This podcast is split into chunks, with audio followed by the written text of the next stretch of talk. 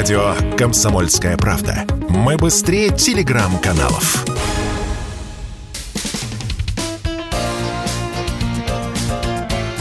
Говорит полковник.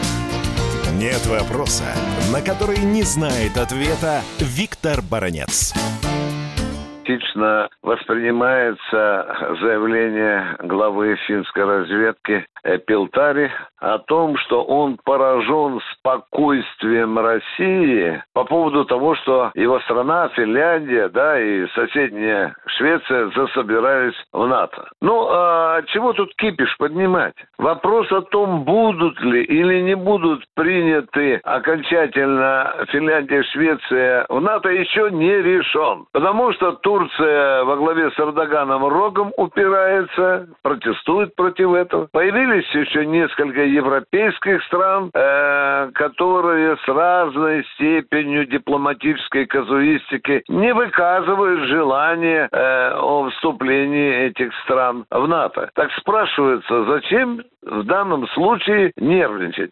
Уж когда вступят эти страны в НАТО, наверное, наверное, тогда э, Кремль, Россия МИД и сделают какие-то заявления. Вот когда этот факт совершится, когда мы поставим там, ну, примерно 5-6 бригад высокоточных ракетных комплексов «Искандер», ну, прямо впритык к границе с Финляндией, пока мы не объявим Хельсинки, что эти ракеты будут нацелены обязательно на те военные базы объекты, которые появятся на территории этой страны, ну, там американские или какие-то, и что мы взяли на прицел эти ракеты, вот тогда уже мы не будем стесняться заявлять о своих волнениях, о своем несогласии с таким положением дел. А я уверен, что если Финляндия станет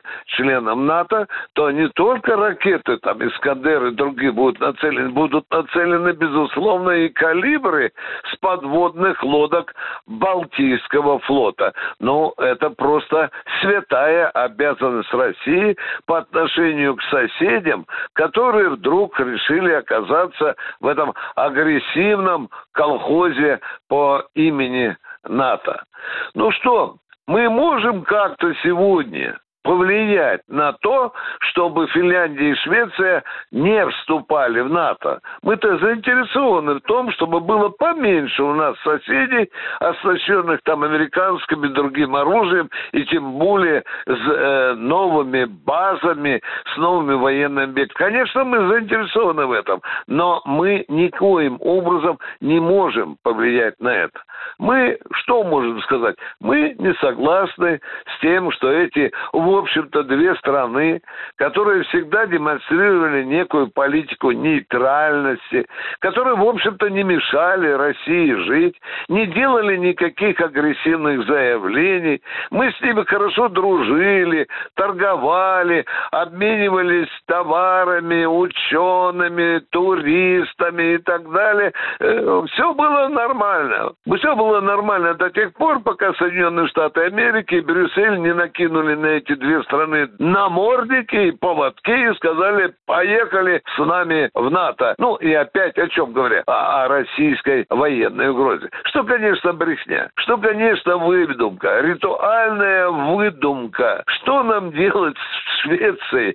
Что нам делать в Финляндии? Что у нас нет своей рыбы, нет леса, нет угля, пшеницы, творога, скумбрии? Да нет, это у нас все есть. Ну, Американцы есть американцы. Если они не будут стращать мир российской военной угрозой, то зачем тогда вообще и этот проклятый НАТО? Но им нужно стращать мир российской военной угрозой, иначе в противном случае смысл существования НАТО просто исчезнет. Виктор Баранец, Радио «Комсомольская правда», Москва.